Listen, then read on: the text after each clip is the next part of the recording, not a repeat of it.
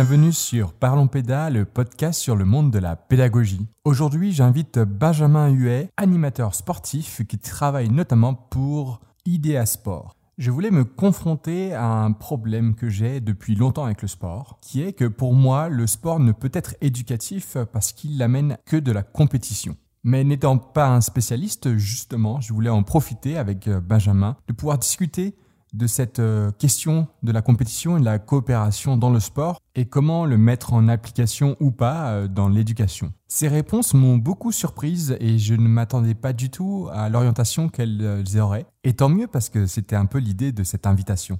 Avant de continuer, je voudrais finir avec une dernière chose. Depuis quelques jours, nous sommes rentrés dans un nouveau collectif appelé Au cinquième. Si vous voulez avoir plus d'informations sur ce projet et aussi avoir des nouvelles, le collectif a créé une newsletter pour l'occasion. Je mettrai en description le lien vers cette newsletter. Sur ce, bonne écoute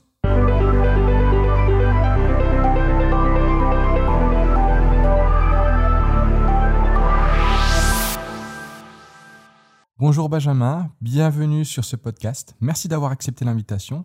Tout d'abord, peux-tu te présenter? Bonjour et merci de, nous avoir invités du coup sur, sur le podcast. Moi, je suis Benjamin Huette et je suis éducateur sportif spécialisé en activité physique adaptée euh, et puis euh, sur les concepts et les activités ludiques et sportives innovantes. Et eh ben déjà, est-ce que tu peux expliquer, euh, vu que tu es éducateur sportif, qu'est-ce que c'est que le sport?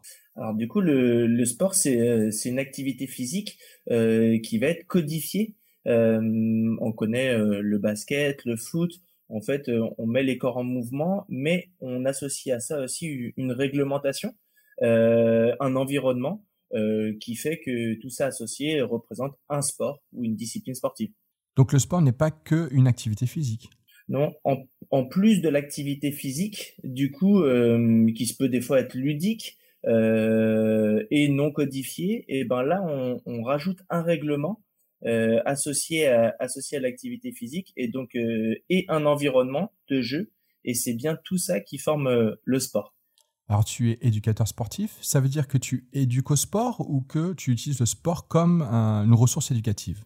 Ah, alors c'est une très bonne question. c'est les deux en fait. on va éduquer au sport, former euh, des habilités techniques, des, compétences motrices euh, globales qui permettent euh, de réaliser les différents, sports. Mais on va aussi utiliser l'outil du sport pour éduquer et apporter aux pratiquants des choses qui seront réutilisables dans leur vie, dans leur vie quotidienne. Ah, tu, dis qu'il y a des valeurs dans le sport. Est-ce que tu pourrais me dire quelles sont ces valeurs pour toi? Alors, euh, bah pour euh, pour moi, il y a il y a vraiment des des valeurs qui qui sont importantes que je retrouve encore plus euh, dans les sports innovants. c'est pour ça que que je me que je me suis spécialisé. c'est le fair play, le respect, l'accessibilité à tous, la coopération et puis et puis la mixité. on peut tous jouer ensemble, on peut tous pratiquer euh, de manière équitable si on adapte bien euh, les différentes règles, les différentes actions. Euh, et puis vraiment des, des, valeurs où le fair play et le respect sont vraiment mis en avant. si je prends l'exemple l'exemple du pool ball par exemple, qui est, qui est un sport voilà innovant créé par François Poul en Belgique. quand une personne marque un point, l'ensemble des joueurs sur le terrain applaudit. Qu'on ait encaissé le point ou qu'on ait marqué le point on va féliciter l'action. Donc ça, c'est vraiment, vraiment hyper chouette comme valeur. Et euh, pour moi, c'est une valeur éducative très importante. Donc ça diffère euh, complètement euh, du sport traditionnel ou en tout cas... D'ailleurs, est-ce qu'il y, a, parce que je, sais que par exemple le football c'est pas considéré comme un sport traditionnel, mais un sport contemporain. Euh, ce que tu viens de parler, c'est sport innovant. Est-ce que tu peux expliquer les différents types de sports qui existent? En fait, en fait, dans, dans, dans, l'innovation sportive, on, va mettre aussi une notion de, de durée. Euh, donc, euh, par exemple, euh, les sports que, que nous on, peut proposer, que moi j'aime pratiquer, le plus vieux à, à 30 ans. donc, donc les, les, règlements sont, sont sont pas encore connus. du coup, les activités sont pas encore connues. Si on prend le football, si on prend le basket, si on prend le hand, c'est des activités qui ont déjà des, des, centaines d'années, donc du coup qui sont qui sont qui sont vraiment connus et en plus où il y a un enjeu derrière économique, politique, la médiatisation, qui fait que bah du coup il y a des petites valeurs initiales qui ont évolué au cours du temps. Si on prend le le, le, le règlement de du, du football par exemple, la règle du hors-jeu a évolué. du coup, on peut voir, on peut voir le règle avec le gardien en possession possession de balle et ainsi de suite qui font que bah au, vu des années bah du coup le règlement a évolué et parfois aussi pour le côté politique et le côté côté médiatisation. Du coup, je voudrais clarifier quelque chose pour, pour vraiment comprendre euh, la différence entre le sport, enfin les sports innovants, donc les, sports qui sont très récents, moins de 30 ans, hein, comme tu dis, et les sports un peu plus traditionnels comme le basketball, le football, euh, euh ou, voilà, ou tous ces types de sports médiatisés. Euh, tu disais qu'il y avait euh, dans les sports innovants une question de fair play, une question de mixité, etc. Là où je ne le retrouve pas forcément, enfin, quand j'imagine le football, je vois pas euh, des, équipes mixtes, je vois pas des gens applaudir justement l'équipe adverse, ce genre de choses. Est-ce que c'est ça qui fait qu'à un moment, les sports innovants, ils vont changer ou, enfin, Pourquoi à un moment, il y a ces nouveaux sports? En fait, en fait, la grande différence dans ces dans ces sports innovants, c'est que dans le, le règlement, il y a euh, ces valeurs de fair play, de coopération qui sont mises en place euh, euh, de façon primordiale.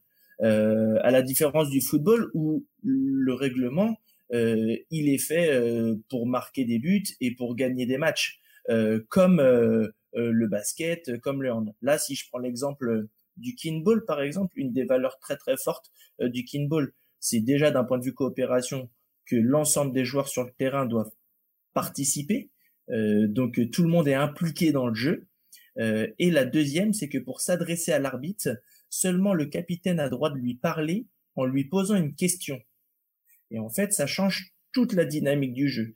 Si le capitaine ou un des joueurs sur le terrain euh, dit il y a faute là ou agresse l'arbitre de façon verbale, alors il est exclu. C'est dans le règlement qui a été décidé.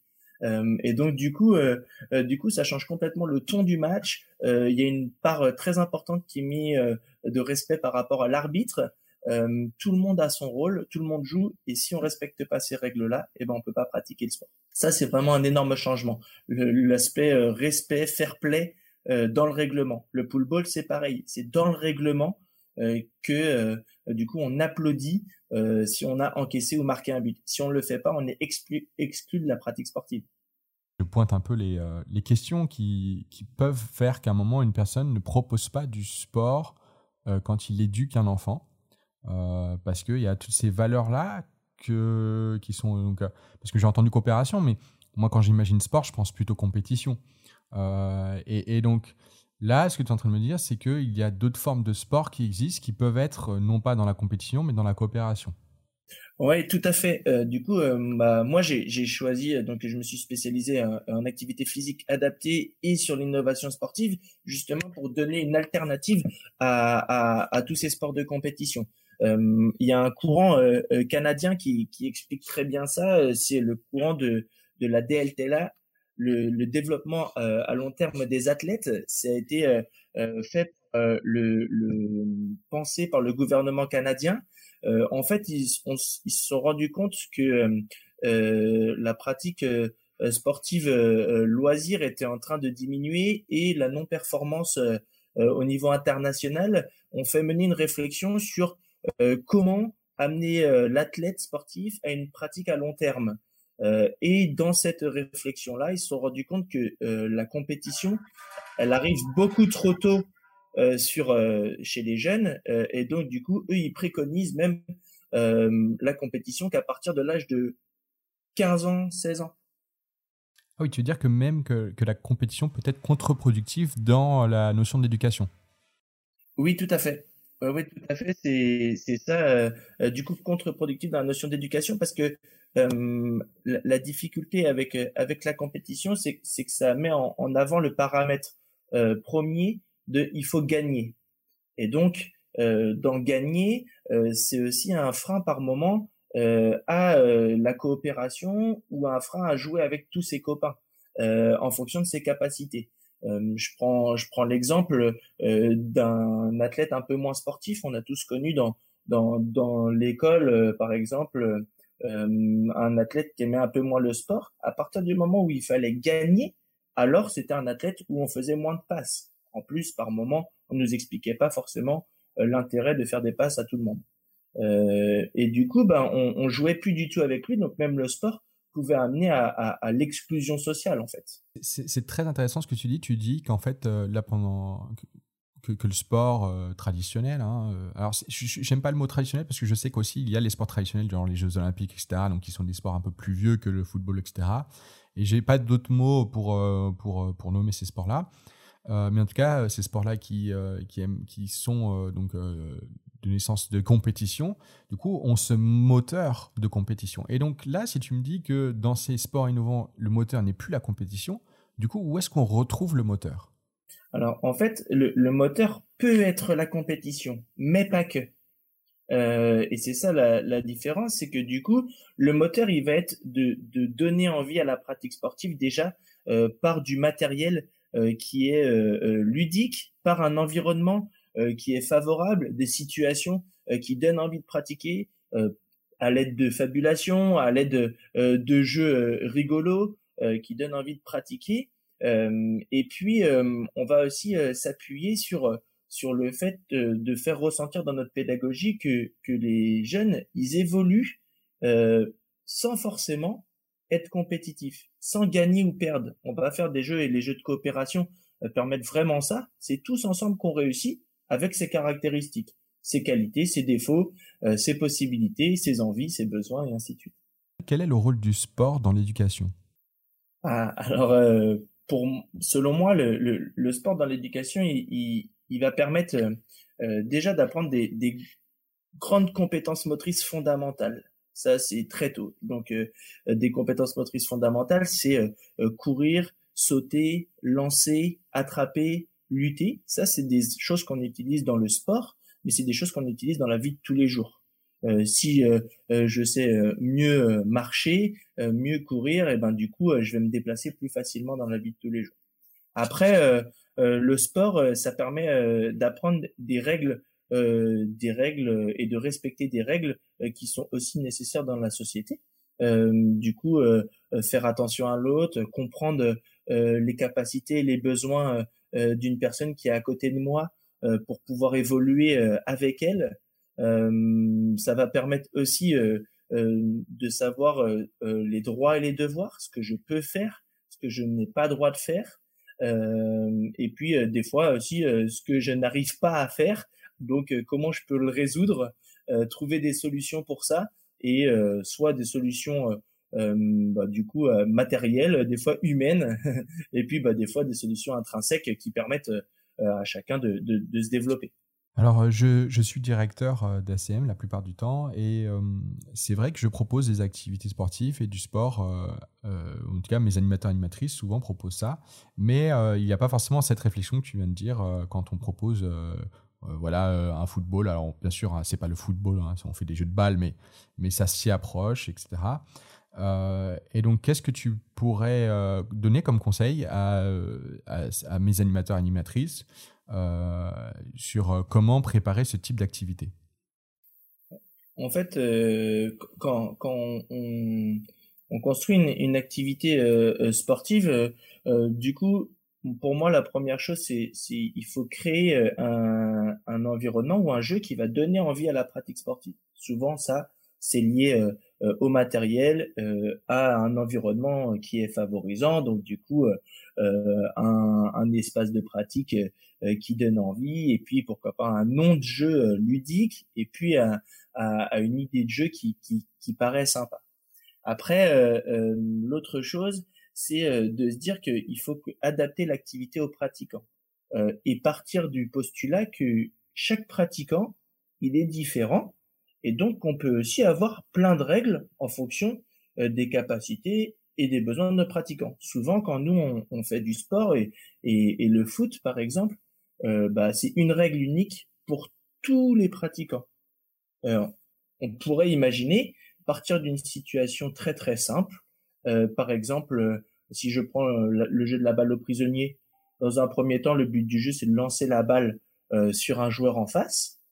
Et puis, on fait une première manche comme ça et on se rend compte qu'il y a des joueurs qui savent mieux lancer que d'autres, mieux attraper que d'autres, et ainsi de suite. Et ben, on va faire varier les règles de façon à ce que certains vont tirer main gauche, certains vont tirer euh, du coup lancer avec les deux mains, certains doivent récupérer les balles avec une seule main et donc du coup on va adapter, c'est ce qu'on appelle la pédagogie euh, du coup individualisée. Ça donne une, une idée de un peu de malus et de bonus?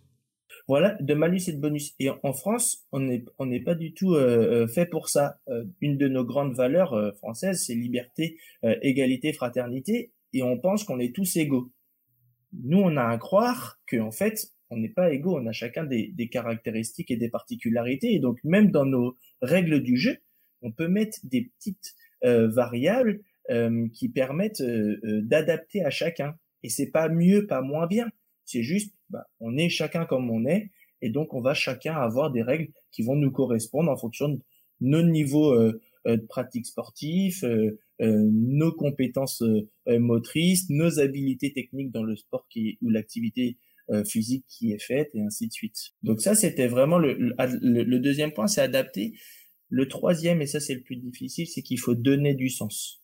Il faut, par exemple, expliquer un mouvement et euh, euh, expliquer donc pourquoi on le fait et comment on le fait, ce qui va favoriser l'autocorrection.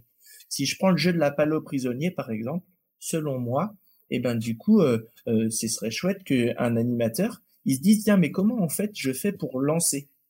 Ah ouais bah pour lancer il faut que euh, j'attrape bien la balle avec les deux mains je regarde bien le joueur qui est en face puis mes mains elles doivent finir en direction du joueur en face et donc il va donner cette compétence là au jeune c'est une compétence qui est toute simple hein. et du coup le jeune il va savoir ça donc il aura donné du sens il pourra plus se corriger et en ça et eh ben du coup ça va être euh, ça va beaucoup beaucoup euh, euh, lui donner envie de pratiquer en fait. Et surtout de corriger et de voir évoluer. Est-ce que tu aurais un exemple concret d'une fois où ça t'est arrivé, où tu as mis en place justement une activité sportive et tu as respecté toutes ces règles? Ah oui, bah en fait toutes les activités sportives euh, que que que, que l'on essaye de, de proposer, on, on, on respecte ces, ces règles-là et je respecte ces règles-là. Alors un exemple, un exemple concret. ouais, ouais, ouais c'est ça. du coup, euh, à la, à la, donc un exemple, euh, la semaine dernière, on, on je fais euh, du coup euh, du, du badminton. Et donc, quand je joue au badminton, je propose une situation ludique, du coup, qui est, de, taper dans, les volants et puis de dégommer des, des quilles de l'autre côté du, du terrain. et du coup, j'explique aux pratiquants que pour diriger le volant, il faut toujours regarder la cible, orienter son corps, et c'est surtout le tamis qui va taper le volant, il faut qu'il finisse en direction de la cible. Si le tamis est dirigé vers le ciel, le volant va aller vers le ciel. Si le tamis est dirigé vers le bas, le volant va vers le bas. Et si le tamis est dirigé vers la cible, alors le volant, mécaniquement, ira vers la cible. Ça, tout le monde le sait. D'accord? Mais on met pas forcément des mots dessus, on l'explique pas à un enfant, et du coup, il n'est pas toujours dans cette capacité de s'auto-corriger. Il va le faire, il va découvrir, mais il va pas mettre de, de sens à ce qu'il fait. Voilà l'idée, euh, donc ça. Et donc après, l'enfant tape un volant. Je le re-questionne sur comment il a fait, comment il pourrait faire. Bah, il faut que j'incline plus à droite ou à gauche, et ainsi de suite. Ça, c'est vrai pour, du coup, la visée. Et puis, c'est aussi vrai pour la force. Euh, la force, euh, du coup, c'est toujours euh, des paramètres qui rentrent. Si je fais un grand geste très très vite, eh ben je vais tirer très fort. Si je fais un petit geste tout doucement, eh ben je vais tirer moins fort. Eh ben, une fois qu'on a expliqué ça euh, aux pratiquants, euh, eh ben du coup, il sait s'autocorriger et il sait faire plein plein plein d'activités physiques et d'actions motrices. Alors si je t'ai invité avant tout, c'est à la base pour parler d'un des dangers qu'il peut y avoir, ou en tout cas qui découle du sport dans l'éducation c'est le fait que soit on ne propose pas d'activité, c'est-à-dire que soit on évite le sport euh, dans l'éducation en disant bah c'est euh, justement c'est pas des valeurs qu'on qu'on apprécie. Hein. donc alors euh, quand je parle de sport, bien sûr je parle plutôt du voilà du foot etc. Et on se dit bon bah, la compétition tout ça c'est pas des valeurs qu'on veut amener chez un enfant donc on l'évite. Soit à l'inverse on va amener l'enfant à aller faire aller jusqu'au bout et, devenir voilà un sportif dès, dès, son plus jeune âge pour, pour essayer de devenir un sportif accompli à la fin. Alors ça a un terme que je ne connaissais pas avant de t'avoir invité, hein, qui est de l'hyperspécialisation précoce. Est-ce que tu pourrais expliquer qu'est-ce que c'est un peu plus concrètement et, quels sont les dangers qui, qui va avec? En fait, euh, l'hyperspécialisation précoce, euh, c'est le fait de, de, proposer à un enfant euh, qui découvre la pratique sportive qu'une seule discipline. ça, c'est le système fédéral comme il est pensé, il est conçu en France. un enfant va commencer à 6 ans l'activité football et puis on va lui apprendre à jouer au football. Et donc, on va faire des entraînements de football, l'apprendre à tirer au foot, à faire des passes, à apprendre d'un point de vue technique. Très tôt, euh, tout va être centré sur une discipline qu'est le foot. Euh, la non-spécialisation précoce, à l'inverse de ça, elle a à dire que si on forme des athlètes avec des compétences globales, des compétences fondamentales, alors un jeune va apprendre plein de choses et il pourra aussi bien aller au foot au basket, au hand, au badminton, et choisir le sport qu'il a envie en fonction des étapes de développement de sa vie, en fait. On n'est pas tous nés pour faire du foot ou pour faire du basket. On sait en plus que euh, souvent on commence une activité physique euh, ou un sport euh, parce que on a l'environnement familial qui en fait, mais en fait c'est pas forcément la discipline que l'on aime. Mais vu qu'on est cloisonné dans cette discipline-là, c'est très compliqué d'en sortir pour pratiquer une autre discipline. Pourquoi c'est un danger? C'est euh, c'est un danger parce que on on peut pas euh, on enferme le, le pratiquant dans, dans un type euh, dans une type de discipline dans dans dans un type de pensée sportive euh, alors que euh, euh qu'on pourrait lui lui proposer des alternatives euh, d'une qui permettrait de le construire et donc de nourrir son patrimoine sportif, mais aussi euh, son patrimoine éducatif. Hein. Il y a d'autres sports qui emmènent d'autres valeurs, donc c'est toujours intéressant euh, d'avoir d'avoir ça dans, dans, dans son dans son répertoire. et puis parce que du coup, quand je fais quand je fais une seule discipline, alors si je me débrouille pas trop mal, l'environnement peut être favorisant. Euh, si je me débrouille pas bien et que je suis formé qu'à ça et en plus euh, du coup je me débrouille pas très bien alors euh, des fois l'environnement sportif peut être aussi défavorisant et là ça en devient beaucoup plus problématique parce que déjà l'enfant n'aime plus ou moins sa discipline qu'il réalise mais en plus on lui a pas proposé d'alternative pour faire autre chose et donc on peut rapidement arriver vers vers l'exclusion du sport quoi on n'en pratique plus euh, dans son quotidien. Est-ce que tu, voudrais dire d'une certaine manière que le CREPS n'est pas forcément une bonne façon de fonctionner pour l'apprentissage euh, du sport? Bah, En fait, euh, on ne peut pas être aussi réducteur que ça. Ce que, ce que nous, on pense, c'est que la pratique compétitive, elle va, elle va, elle va être positive et bénéfique pour des athlètes qui ont ça dans leur ADN, qui aiment la compétition et qui aiment euh, euh, par-dessus tout ça, et c'est ce qui va les guider dans la pratique sportive. Euh, si je prends le cas d'une athlète de haut niveau, Laure Manodou, Philippe Lucas disait la natation, c'est pas forcément ce qu'elle aime. Par contre, ce qu'elle aime par-dessus tout, c'est gagner. Et donc, ça en fait une championne, une championne olympique. Ça, le modèle fédéral des sports, donc les fédérations françaises, il est construit comme ça, sur ce modèle-là. Nous, ce qui nous pose un problème, c'est que si on a des pratiquants qui n'aiment pas la compétition, aujourd'hui, on n'a pas d'alternative à ça. Et donc, euh, bah, il n'y a pas de, y a, dans la pratique loisir, c'est tout de suite négatif. Euh, alors que euh, faire euh, du sport pour euh, pour l'accès à loisir, pour le bien-être, c'est aussi très positif. Mais le système plutôt fédéral, plutôt que le système de détection, il est fait et il est basé sur la compétition. après les crêpes, du coup, on est déjà dans un dans un niveau de compétition où tous les athlètes, ou beaucoup d'athlètes qui récupèrent en tout cas, euh, ont cette logique compétitive, donc c'est que ça leur correspond. C'est plutôt l'étape euh, l'étape d'avant, l'étape de pratique de proximité, euh, le club du coin, parce que j'ai envie de faire du sport. Le club du coin qui va être axé compétition, compétition, compétition. du coup, si je suis bon, on va parfois s'occuper de moi. Si je suis un petit peu moins bon, on va peut-être un peu moins s'occuper de moi. Et puis surtout, eh ben, il y a plein de plein de fonctionnements qui font que on est dévalorisé. Si on joue en équipe 3, on se sent moins bien et on voit des baisses d'estime de soi chez des jeunes pratiquants sportifs, alors que déjà faire du sport, ça pourrait déjà être quelque chose de super.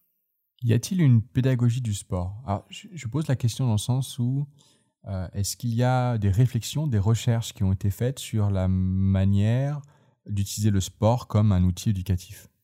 Oui, oui, il y en a. Euh, du coup, euh, ce qu'on disait, nous, on est, moi, je travaille beaucoup et, on a basé une pédagogie là où je travaille, pour pour du coup en partant de, de principes différents, nos expériences personnelles aussi. du coup, il y a donc la, la DLTA, le développement à long terme des athlètes. Il y a la méthode Sereki, là qui est plus, c'est une méthode belge qui est plus axée chez les chez les jeunes de 2 à 8 ans et qui est, qui est aussi sur des fondements avec la psychomotricité. Donc la, la, la méthode Sereki en fait, euh, c'est une méthode euh, qui a été créée euh, donc en Belgique et du coup qui qui part d'un principe que les enfants de 2 à 8 ans du coup ils doivent avoir une éducation motrice fondamentale qui leur permettra tout au cours de sa vie quoi. et donc pour ça bah il y a le développement des grands mouvements fondamentaux donc ce que j'expliquais tout à l'heure courir, sauter, lancer, attraper, lutter il y a le développement des aptitudes perceptives. Les aptitudes perceptives, c'est aussi euh, euh, les aptitudes visuelles, euh, tactiles, kinesthésiques et auditives. de faire attention à ça pour développer et proposer des activités en fonction de, de, comment être plus notre pratiquant et ainsi de suite. et puis l'idée c'est de tenir compte de la période critique ou une période sensible. En fait, on, ils se sont rendus compte que si un enfant, à un moment donné, il, joue le plus avec une raquette, alors c'est que c'est peut-être une période euh, sensible euh, ou une période critique pour l'apprentissage euh, des sports de raquette. par exemple, dans un accueil de loisirs, tu disais tout à l'heure, on voit donc il y a plein de matériel qui est proposé, puis du coup on voit des, enfants qui vont plus s'orienter vers une discipline plutôt qu'une autre. Euh, et ben en fait ça on peut imaginer que c'est aussi lié à leur période critique et qu'à ce moment-là ils vont avoir euh, une affinité pour une discipline et donc si on apprend les compétences liées à cette activité euh, physique et ben du coup ils vont plus vite les intégrer que si on essaye de les intégrer à un moment où ils sont pas du tout disponibles. Est-ce qu'il y a des espaces qui existent qui utilisent ces pédagogies-là et, qui sont on va dire, euh, pas officielles, mais euh, qui, ont, qui ont une valeur où quand les gens vont à cet endroit-là, ils se disent, OK, on sait que euh, c'est ces pédagogies, ces pédagogies-là qui sont utilisées. En fait, souvent, on se rend compte que, que ces approches-là, elles sont plutôt faites dans les espaces jeunesse, dans les accueils de loisirs, dans les structures un peu, en fait, qui sont pas encore totalement formatées dans un système fédéral. Dans les associations euh, sportives, euh, de plus en plus, il existe des écoles de sport euh, qui sont faites soit par les mairies, soit par des associations. et donc, on va retrouver un peu ces pédagogies-là dans, dans, dans, les écoles de sport. Donc, tu, tu dis que c'est quand même beaucoup l'éducation populaire qui essaie de porter ce mouvement? Oui, en, en, tout cas, du coup, on, on, se rapproche plus facilement de l'éducation populaire. On parle, je pense, le même langage. Puis, en fait, par par l'expérience aussi. Euh, du coup, euh, euh, le, le, le, combat, il est de, de, de, de, rendre la pratique sportive accessible à tous. Euh, et donc, on est dans un niveau avant que le jeune il pratique déjà en club.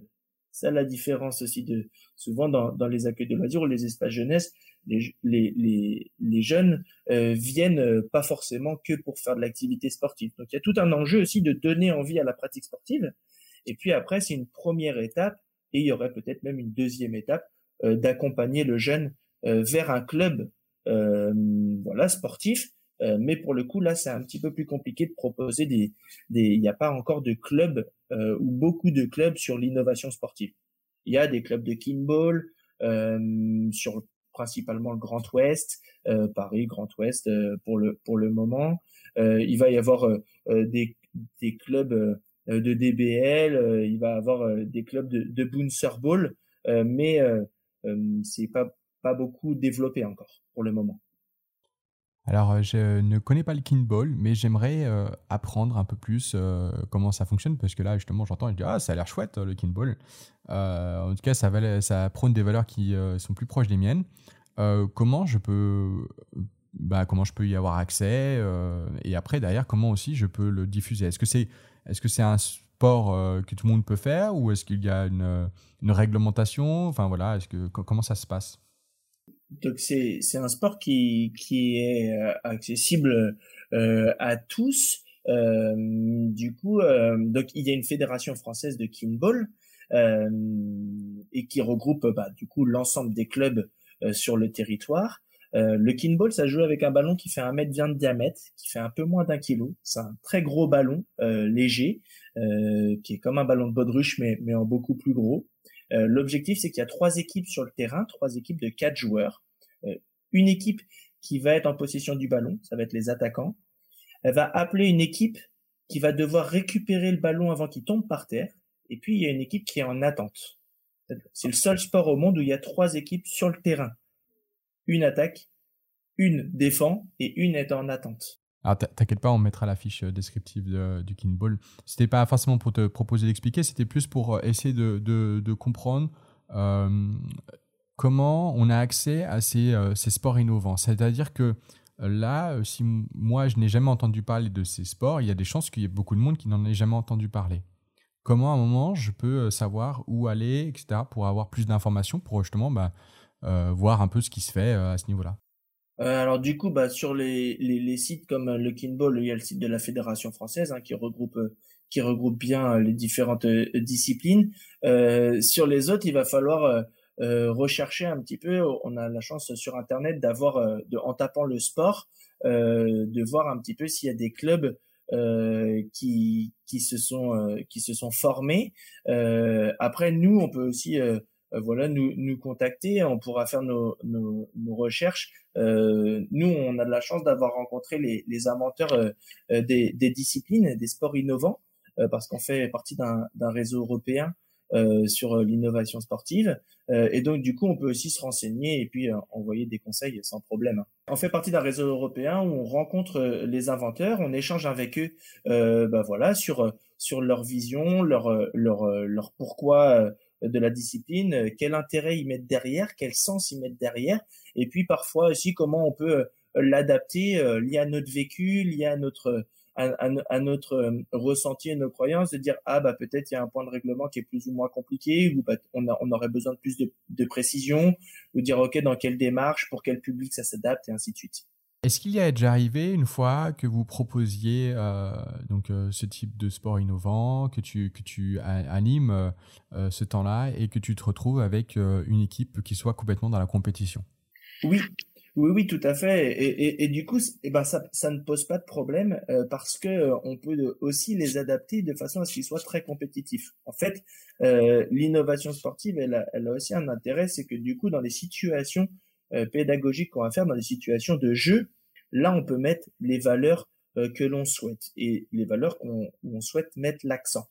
Alors, je te posais plutôt la question si euh, justement tu ne voulais pas mettre l'accent sur cette valeur-là, mais que c'est le groupe qui t'amène cette valeur, qui t'amène que eux ils sont plutôt là-dedans, et toi tu voulais justement ne pas proposer forcément de la compétition. Alors bah du coup on essaye de faire un petit peu des deux. Moi j'essaye toujours de, de, de partir d'un au moins d'un échauffement euh, ou c'est de la coopération. Après l'idée euh, c'est si le groupe euh, souhaite faire de la compétition, on va répondre à ses besoins euh, en grande majorité dans la séance, euh, sans oublier de lui montrer qu'il y a d'autres choses et ça n'enlèvera pas qu'il y a les valeurs de fair play, les valeurs de respect, la mixité qui sera et la coopération qui seront qui seront aussi euh, mis en avant par mois. Il y aura de la compétition, mais du coup, il faudra faire attention à ça. Pas que, par exemple, si, si on fait euh, si on fait du kinball et tout mon groupe euh, il est très compétitif, il veut gagner tout ça, ça n'empêchera pas que pour s'adresser à moi qui sera l'arbitre, il faudra me poser une question, sinon on sera exclu du jeu. La compétition, oui, mais pas à n'importe quel prix et pas au détriment des valeurs transmises par le sport. Donc, ce que tu es en train de dire, c'est que tu vas pas changer, ou en tout cas, tu vas pas imposer euh, une autre forme de jeu si à un moment le groupe décide, on, décide autrement. Non, moi je parle toujours du principe euh, et des caractéristiques et du public des athlètes. donc du coup, si ont, si le, le, la majorité des personnes souhaitent réaliser de la compétition, on peut essayer de leur adapter quelque chose ou au moins un temps là-dessus. on va vraiment adapter en fonction euh, des besoins, des particularités. Euh, on met vraiment l'athlète et, et, le pratiquant euh, au centre de la situation, du coup, et au centre de, de la séance. Si du coup il y en a qui, qui n'aiment pas du tout la, la, compétition, et ben du coup là on va faire une, séance que basée sur de la coopération. Et même euh, on sent situation de match euh, à la fin, par exemple. Pas de problème. On arrive vers la fin. Est-ce que tu as un livre à conseiller? Euh, oui, euh, alors on a on a un livre donc comme je disais tout à l'heure, on, est moi je viens de l'activité physique euh, adaptée donc le monde aussi du, du handicap et puis il y a il y a un livre qui s'appelle Super Cap d'Olivier James et de Jean-Marc Longval. En fait, ça raconte l'incroyable itinéraire d'un infirme moteur cérébral qui est devenu coach sportif et on a beaucoup beaucoup j'aime beaucoup ce livre-là parce que il montre que euh, il y a plein de capacités, plein d'incapacités euh, en, en, chacun. Euh, là, donc lui, il était en situation de handicap et pour autant, il a réussi à faire plein de choses parce qu'à un moment donné, il a donné du sens, il a essayé de comprendre comment il fonctionnait et puis du coup, il a mis en place des choses pour réussir à jouer de la batterie et pour devenir coach sportif. et aujourd'hui, il est éducateur sportif euh, malgré qu'il ait un handicap euh, euh, assez assez important, en tout cas des incapacités qui en résultent, où on aurait pu se dire que, que ça aurait été impossible. et ça correspond bien à, nos, mes valeurs de dire que en fait le sport il peut être accessible à tous. il faut juste tenir compte des, des singularités de chacun et des particularités de chacun et essayer de trouver des petites adaptations pour que tout le monde puisse s'épanouir en fonction de ses envies et ses besoins. Où peut-on te retrouver si on en savoir plus? Euh, Alors bah moi du coup euh, je travaille pour euh, pour Idea Sport qui est, qui est une entreprise donc voilà spécialisée sur les concepts innovants. c'est une entreprise où on est sur on est sur Angers, le Maine-et-Loire. Donc bah vous pouvez nous contacter et et, et ce sera un grand plaisir d'échanger avec vous sur sur nos croyances nos croyances pédagogiques. Merci beaucoup Benjamin. Merci d'avoir écouté ce podcast. Vous pouvez retrouver Benjamin sur ideasport.fr. Si vous avez aimé cet épisode, n'hésitez pas à le partager avec plaisir. Vous pouvez aussi mettre un commentaire 5 étoiles sur iTunes si vous avez bien évidemment un Mac ou euh, quelque chose dans le genre. Je vous rappelle qu'il y a un collectif au 5e qui a été créé. D'ailleurs, je vais animer un live le 30 avril à 21h. Je mettrai l'event en description et je vous dis à dans deux semaines.